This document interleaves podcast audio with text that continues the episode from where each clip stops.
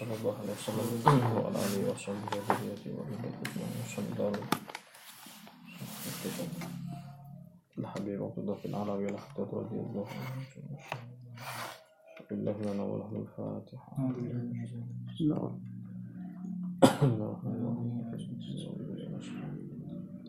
اهدنا الصراط المستقيم. صراط الذين أنعمت عليهم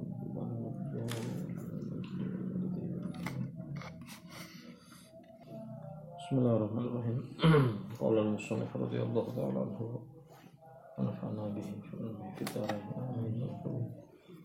وقال تعالى وما أوتيتم من شيء فمتاع الحياة الدنيا وزينتها وما عند الله خير وأبقى. أفلا تعقلون؟ أفمن وعدناه وعدا حسنا فهو لاقيه كمن متعناه متاع الحياة الدنيا ثم هو يوم القيامة من المحضرين. وقال تعالى بل تؤثرون الحياة الدنيا والآخرة خير وأبقى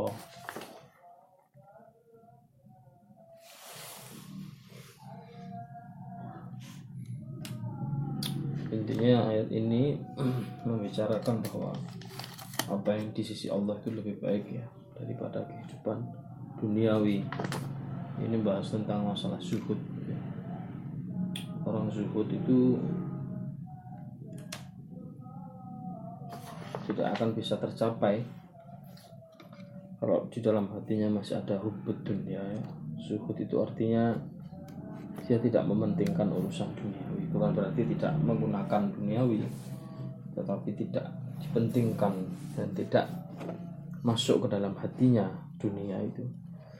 Allah maj'alid dunya tahta aitina wa la taj'al fi qulubina. Ya Allah jadikanlah dunia itu hanya sebatas di tangan kami saja wala fi qulubina dan jangan sampai yang namanya duniawi itu masuk ke dalam hati. Karena kalau sudah masuk dalam hati berubah nanti hati itu. Itu sama seperti Imam Abu Hasan Syadili.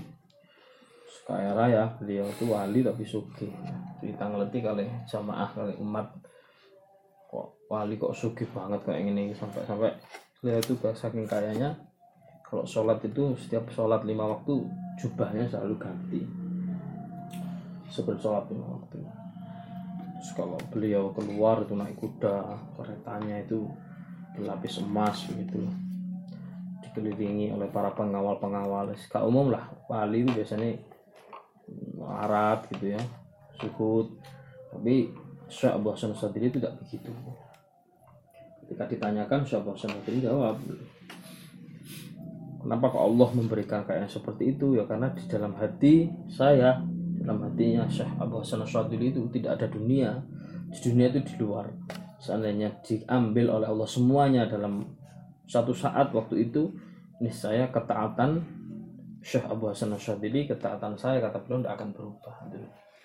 Sehingga nggak ada pengaruh ya. Tidak yuathir dunia itu di dalam kehidupan Syekh Abu Hasan Asyadili baik itu beliau diberi kekayaan atau diberi kemiskinan. Sehingga beliau mengatakan saya seumpama Gusti Allah jaluk kabeh dijaluk kabeh. Apa sing ono di awakku saiki ini saya saya tidak akan berubah. Itulah yang kemudian membuat Syekh Abu Sadili dititipi amanah dunia seperti itu karena nggak ono pengaruh sama sekali. Itu kan beda dengan kita ya. Jadi itu duit nyekel duit 100 juta mbak nyekel duit 1 juta itu berbeda kita sudah.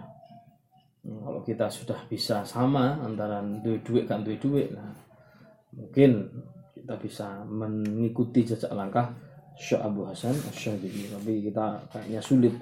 Maka kita harus berproses untuk menuju ke sana. Sebab nak kini kini duit duit dan berubah keadaan hati kita kita berarti menganggap bahwa uang itu yuathir bisa memberikan bekas bisa memberikan pengaruh.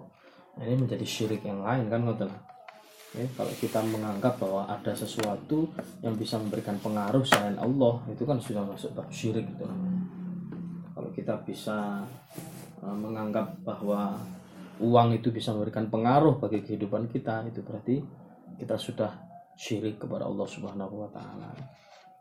Maka nggak perlu nyalah nawang bawa keris. Karena kita gak nggawa keris tapi gak duit. Tapi perlakuan kita kepada uang itu kayak kayak uang sing memperlakukan keris itu secara berlebihan. Ya kita gak nggawa keris gak masalah. Tapi like, dianggap keris itu bisa yu'athir memberikan pengaruh dengan keris itu sendiri maka kita sudah syirik kan? Podo yang duit saja nih. Kalau uang itu kita anggap bisa memberi pengaruh pada kehidupan kita nah itu bahaya. Maka sebenarnya nggak penting itu. Bahas keris bahas apa karena nggak hanya keris dan benda-benda antik seperti itu. Duit doa kini salah di dalam memperlakukan juga salah podo ugo obat dokter yang ngono. Kalau seandainya kita minum obat dari dokter terus kita sembuh ya kita nggak meyakini bahwa obat itu yang menyembuhkan ya. Tapi yang menyembuhkan adalah Allah subhanahu wa taala. Lagi ini itu anggapan bahwa obat itu memberikan pengaruh. Nah itu sudah syirik yang lain juga. Makanya kalau syirik saja ini orang usah doa nang wit-witan nang pantai-pantai nang alas-alas. Karena di sekitar kita lagi ini dewi salah dalam memperlakukan juga bisa uh, terjerumus ke dalam uh, perbuatan syirik. Nah, itu yang bahaya. Ya. menganggap bahwa ada yang lain yang bisa memberikan pengaruh gitu loh. Makanya orang Wahabi itu agak aneh ya. Beberapa mereka mengatakan kalau kita ziarah kepada ulama yang masih hidup tidak apa-apa. Tapi kalau ziarah kepada ulama yang meninggal tidak boleh. Apalagi sampai bertawasun minta tolong kepada mereka tidak boleh bolehnya ya pada yang hidup saja. Mereka ngomong begitu itu mereka sudah syirik sebenarnya. Jadi mereka itu kepingin nganggap kita ini syirik karena kita suka ziarah wali dengan mengatakan bahwa wali sing ulama yang hidup aja yang boleh. Mereka ngomong gitu udah syirik juga. Kenapa? Berarti mereka itu beranggapan bahwa wali kalau masih hidup bisa memberi pengaruh positif. Tapi kalau sudah meninggal tidak bisa memberi pengaruh positif. Salah kan? Padahal kita ahlu sunnah jamaah baik waliku urip baik waliku mati tidak bisa memberi pengaruh apa-apa. Karena semua pengaruh itu yang memberikan adalah Allah. Kan itu itu etika kita. Karena wahabi kepingin nih mensyirikan kita balik nang awal dewi yang ngomong begitu itu sama dengan syirik sudah. Berarti dia nganggap sama juga menziarahi Nabi tawasul pada Nabi kepada kalau Nabi masih hidup nggak apa-apa. Tapi kalau Nabi meninggal tidak boleh. Berarti mereka menganggap bahwa Nabi itu bisa memberikan pengaruh. Yo iso. Kita harus sunnah zaman tidak apa begitu. Baik Nabi itu meninggal baik itu Nabi hidup tidak boleh pengaruh. Karena yang memberikan pengaruh itu semuanya Allah. Hmm. nah termasuk dunia ini gimana? Ya, kita tidak boleh beranggapan dunia ini memberikan pengaruh kepada nabi kepada wali ya kita nggak boleh berkeyakinan bahwa mereka bisa memberi pengaruh kok. Apa mana hanya kepada duniawi ini Qala Rasulullah sallallahu alaihi wasallam dawuh Rasulullah sallallahu alaihi wasallam izhad fit dunya yuhibbakallah. Sing zuhud sira fit dunya ing dalem dunya yuhibbakallah moko bakal den cintai kalian Allah Subhanahu wa taala washad fima fi aidin nas yuhibbakan nas. Dan kamu zuhudlah juga di dunia ini atas apa-apa yang dimiliki oleh manusia yuhibbakan nas maka kamu akan dicintai oleh sesama manusia. Zuhud kepada dunia maka kita akan dicintai oleh Allah Subhanahu wa taala. Zuhud dengan apa yang menjadi miliknya manusia kita akan dicintai oleh manusia. Tidak tomak terhadap kepunyaan orang lain. Ya, sebab orang tomak itu bahaya kan? Dibenci oleh orang lain. Waqala alaihi salatu wassalam kun fid dunya ka'annaka gharibun aw abiru sabilin wa'udda nafsaka min ahlil kubur Jadilah kamu di dunia ini ka'annaka gharibun seperti orang asing aw abiru sabilin atau orang yang berkelana. Wa'udda nafsaka min ahlil kubur. Dan hitunglah dirimu itu termasuk orang yang akan menjadi ahli ahli kubur. Kita di dunia harus seperti orang asing nggak punya apa-apa kita ini. Tidak membawa bekal apa-apa. Semuanya ini adalah kepunyaan Allah subhanahu wa ta'ala Waqala alaihi salatu wassalam man ahabba akhiratahu adharra bi dunyahu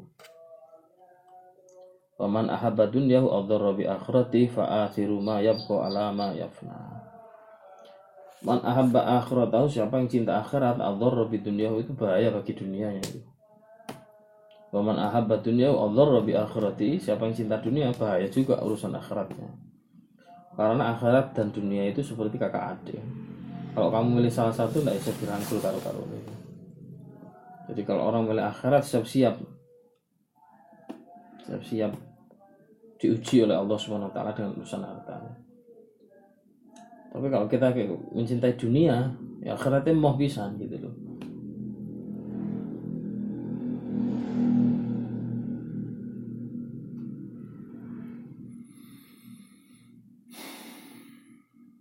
loh Fa'athiru ma yaqul apa artinya? Milio. Hah? Milio. Fa'athiru maka pilihlah oleh kalian ma yabqa apa yang kekal ala ma yafna atas apa yang tidak kekal fana. Apa yang kekal itu ya akhirat. Wa qala alaihi salatu wassalam man asbaha wa hammuhul akhirah jama'allahu alaihi amrahu. Siapa yang bangun pagi di waktu pagi Asbaha apa? Tadi.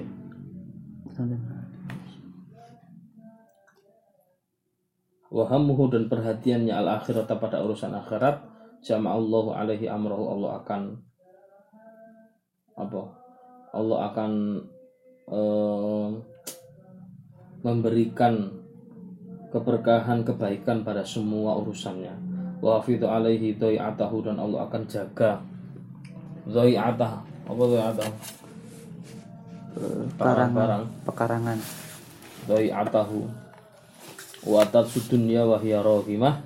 Dan akan mendatanginya dunia wa hiya rohimah. Rohimah. Dunia gampang.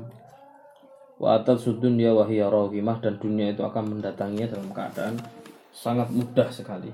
Kalau seorang itu perhatiannya urusan akhirat berarti kebalikannya itu. Nah, wong itu perhatiannya kepada dunia ya akhiratnya angel dunia itu iso iso tapi wa haqiqatu zuhdi dan hakikatnya zuhud adalah khuruji hubbid dunya keluarnya sifat cinta dunia. Waraghwati fiha minal qalb. Apa waragbati fiha minal qalb? Demen. Dan cinta terhadap dunia dari hatinya. Wa hawanud dunya 'alal abdi dan apa kecondongan dunia al abdi atas seorang hamba. Hatta yakuna idbarud dunya wa qillatu syai' minha ahabba ilaihi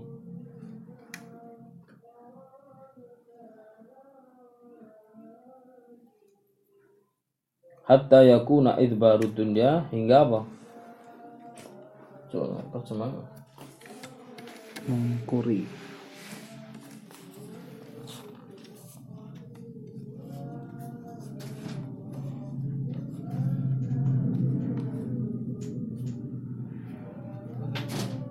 sehingga menjauhi dunia dan wakil datu syai' minha dan menyedikitkan sesuatu dari dunia itu ahabba ilahi lebih dicintai baginya wa atharu indahu min ikbalid dunia daripada dia itu menghadap dunia, mengejar dunia wa kathratiha dan memperbanyak dunia.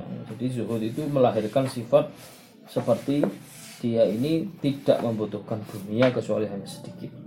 Itu lebih dicintai daripada mengumpul-ngumpulkan dunia dan memperbanyak dunia. Hadza min haitsil batin. Ini termasuk di dalam urusan yang batin. Wa amma min haitsu dhahir adapun secara zahir secara nampak zahirnya fayakunu zahid munzawiyan anid dunya. Maka orang yang zuhud itu apa? Munzawiyan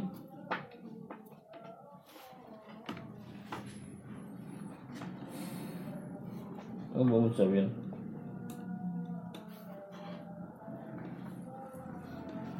oh kang nyingkrih. Muzawiyan anid dunia menghindar. Anid dunia dari dunia wa mutajafiyan anha. Iya dan menjauh dari dunia ikhtiaran ma'al qudrati 'alaiha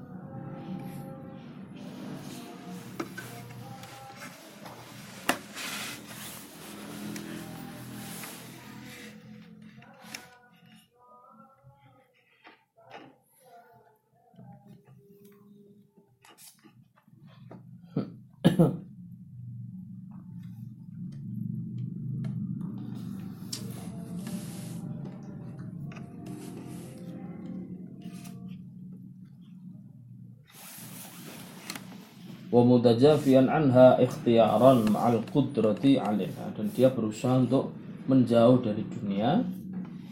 Padahal dia ini mampu untuk meraih dunia itu.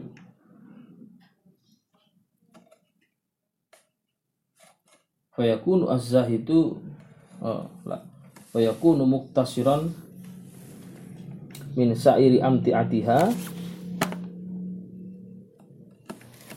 maka dia ini muktasiron mengambil hanya sedikit menyedikitkan meringkas min sa'iri amti'atiha dari segala kenikmatan-kenikmatan duniawi makalan baik itu berupa makanan, wa malbasan atau pakaian, wa maskan atau tempat tinggal. Wa ghairi dan yang lainnya ala la budda minhu kecuali hanya apa-apa yang memang semestinya dibutuhkan. Kama qala alaihi salatu wassalam sebagaimana dawuh Rasulullah SAW liyakun balagu ahdikum minat dunya. Hendaknya apa yang diambil ahadikum dari kalian minat dunia dari dunia kazadir raqib hanyalah sebagaimana bekal ar-raqib orang yang musafir bepergian raqib. Raqib itu orang yang berkendara ya, maksudnya musafir itu. Ya wong lek lelungan masuk kaki digawa kabeh sak omah. Kan boten to? Lelungan itu boten sak cukupi sak sak cukupi. Nah, Rasulullah menggambarkan di sini urip di dunia jupuk di dunia sebekali sak cukupi wae makanya para ulama itu buatan pati seneng mikiri jagane mene jagane ben nah, itu termasuk bisa mempengaruhi hatinya. Tapi bukan berarti nggak boleh nabung loh ya. Ya nabung boleh. Itu mau loh sebenarnya ojo sampai gini itu nggak ada penyono pilih Allah subhanahu wa taala tidak menjamin rezeki kita. Koyok koyok nah gini kak nabung mene bakal iso mati nah iki sih nggak boleh. Ya, tetap yuri kalau kusi Allah taala tapi kita tetap juga wajib berikhtiar. Yo nyambut gawe yo nabung. Tapi aja sampai nggak ada penyono sing elek nang Allah Subhanahu wa taala urusan itu Fa amma man ahabba dunya biqalbi maka barang siapa orang yang cinta dunia dengan hatinya? Warohiba fiha dan betul-betul mengharapkan ya tomak kepada dunia. Wasa'ali jam'iha dan dia mengumpul-ngumpulkan dunia. Apa itu? Yaksudu bidzalika dia bermaksud dengan mengumpul-ngumpulkan dunia itu at-tana ama untuk bernikmat-nikmat wa dan menikmati bersenang-senang bisyahawati dengan syahwatnya bahwa minar rohibina fid dunya. Maka orang yang demikian itu termasuk dikategorikan sebagai pecinta dunia. Walaisa minaz zuhdi fi syai'in. Dan dia tidak termasuk orang yang zuhud tidak ada zuhudnya sama sekali itu. Fa in mala ila dunya wa fiha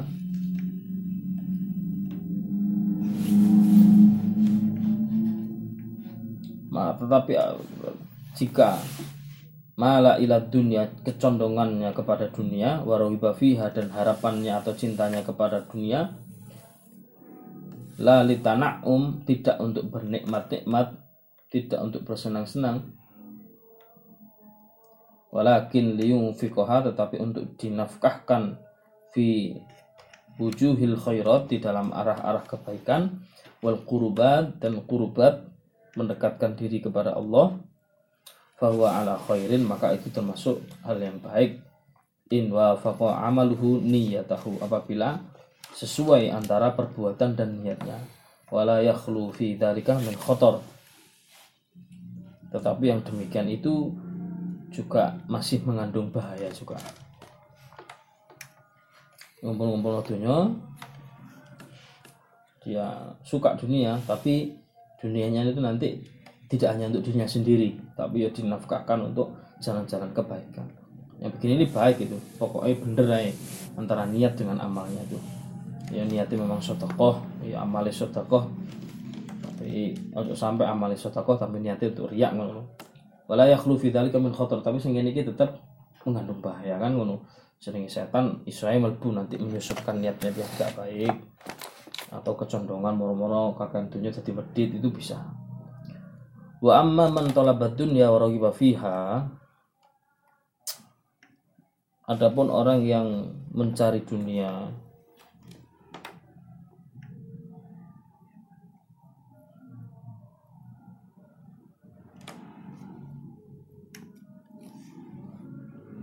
waraghiba fiha dan dia cinta kepada dunia falam yatayassar lahu tetapi dia tidak mudah dalam menggapai dunia itu sulit.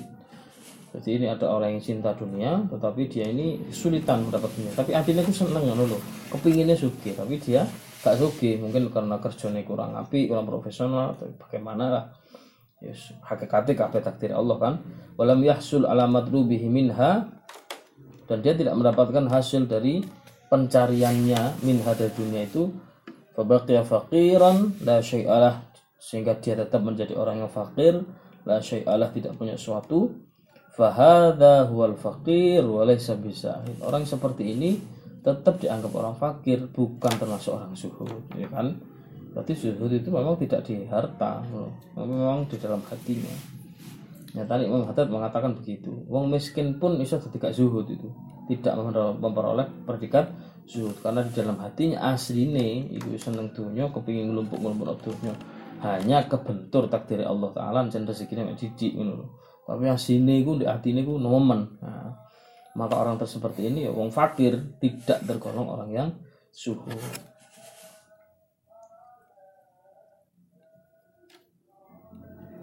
Walahu fi fakrihi fadlun wa thawabun sebenarnya di dalam kefakirannya itu fadlun wa thawabun ada keutamaan dan pahala.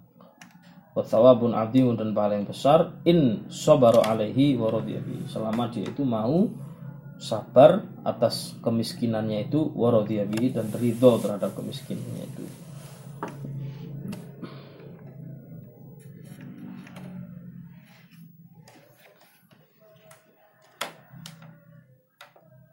wa amma man tabassata fid dunya adapun orang yang apa itu menjangkau memel, apa itu tabassata itu memanjangkan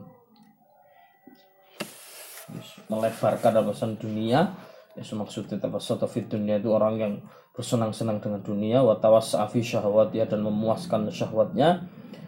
Da'ima dzalika annahu ghairu ghairu raghibin fiha tetapi dia wadda'i mendakwakan dirinya. Ma'adzalika dengan keadaannya seperti itu annahu ghairu raghibin fiha bahwa dia itu tidak termasuk orang yang cinta dunia wala muhibbun laha biqalbi dan tidak cinta dunia dengan hatinya bahwa mudda'in maghrurun maka orang yang tersebut orang yang seperti itu disebut orang yang maghrur tertipu. La taqumu lahu hujjatun bid'awah. Ya tidak bisa diterima pengakuannya tidak bisa diterima.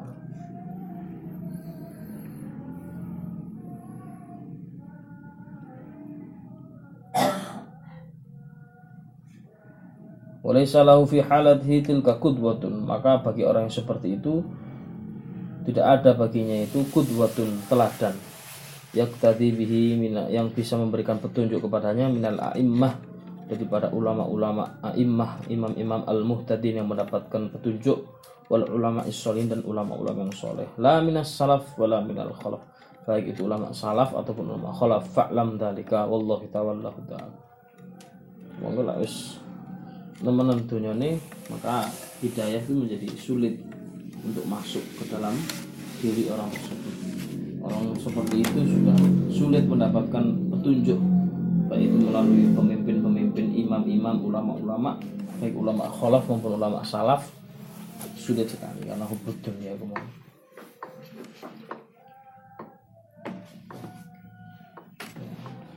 zuhud. Katanya Said Muhammad bin Alam al-Maliki zuhud itu tidak terletak di pakaian kan tentu tapi zuhud itu ada guna yaitu di dalam hati kita. Orang kumantung orang kumantil kita dalam dunia itu.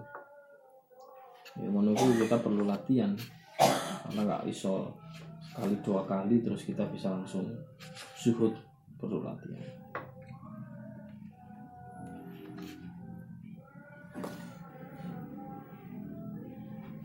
Boleh apa mana lah yunfiquna fis sarra'i wad kita berinfak Fisarro iwadorro baik dalam keadaan kita lapang maupun susah. Sulit sekali kan? Wasari'u ila maghfiratin min rabbikum kan ayatnya kan begitu Wasari'u ila maghfiratin min rabbikum wa jannatin arduha samawati wal ard iddat lil muttaqin. Siapa orang muttaqin itu? Salah satunya alladzina yunfiquna fis sarra'i wad dharra. Mereka yang mudah sekali untuk infak fis sarra'i wad baik dalam keadaan dia itu lapang punya dharra ataupun dalam keadaan sempit. Mau kayak awalnya mau dalam lapang ya gini ngomong gak duwe. Ngomong mana dalam keadaan sem sempit. Ini ngomong itu di duwe itu loh. Untuk ngomong gak duwe apalagi gini gak duwe tenanan Nah, ya apa bagi kita untuk melatih supaya zuhud? Sajanya syariat zakat, sodako, infak itu kan melatih kita supaya kita zuhud, tidak cinta kepada dunia. Sampai Gusti Allah syariat ngono. Ayo tokno iku hartamu tokno iku. Supaya apa di dalam hati kita tidak tidak zuhud, tidak anu, tidak hubud dunia. Tapi yang nyatane awak-awakan iki ya angel kata kayak ngono iku. Sembayangnya rajin tapi ya masalah dunia itu kadang angel ya pinten-pinten kata ya wong wis haji ya.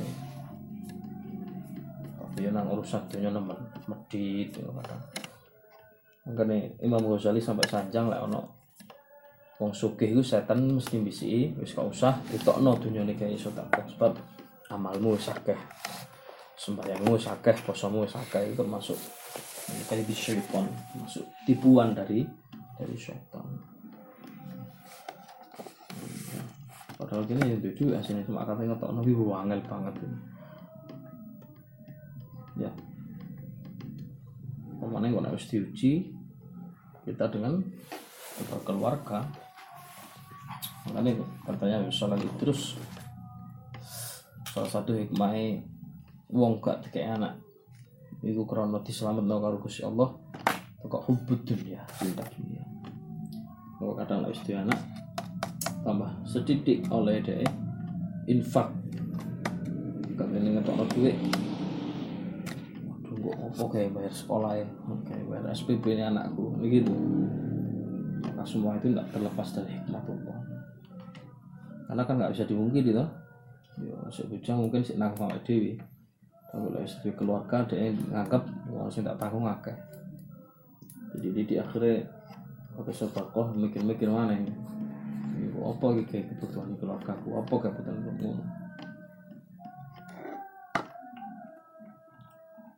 nama amwalukum wa auladukum fitnah. Ya kan? Harta dan anak-anak itu memang akan jadi fitnah. Jadi ujian. Nah, kita akhirnya jadi ini mailun condong. Ke sana kemari condong ke sana kemari. Masuk uang ya mungkin dikersakno kurang rapi gak rapi apa? Selamat no hikmatullah ya Gusti Allah subhanahu wa ta'ala. Semuanya tidak terlepas dari hikmah. Terlepas dari hikmah. Atau gak gampang ini perkara angin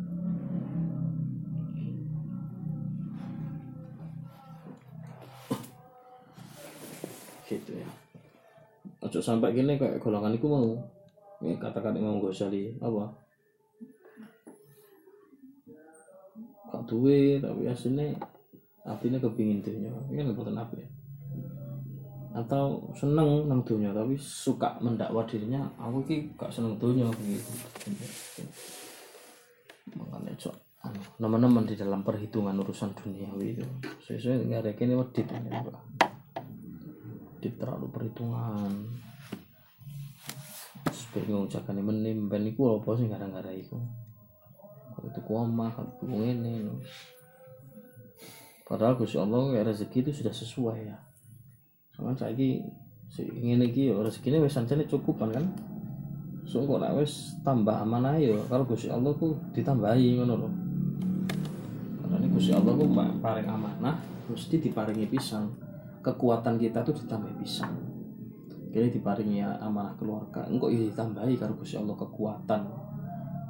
Dohir batin termasuk rezeki ini tambah ya sakit turun ya mesti aja sama ini cukupan kok. Uang itu kadang-kadang mikirnya kadoan. Ya. Tes wis. Pokok kepengen tes uang kepengen tes konco kepengen tes dulu tukno urusan duit. Bulet aja wis tes ini paling gampang tes urusan duit. Diutangi balik bulat itu gak menimpa wong elek tok. Wong apik-apik ahli ibadah bulet-bulet bayar utang ya ono ae ini badan bulat terusan sotako ya ono ae. bahaya. Dari situ kita bisa ukur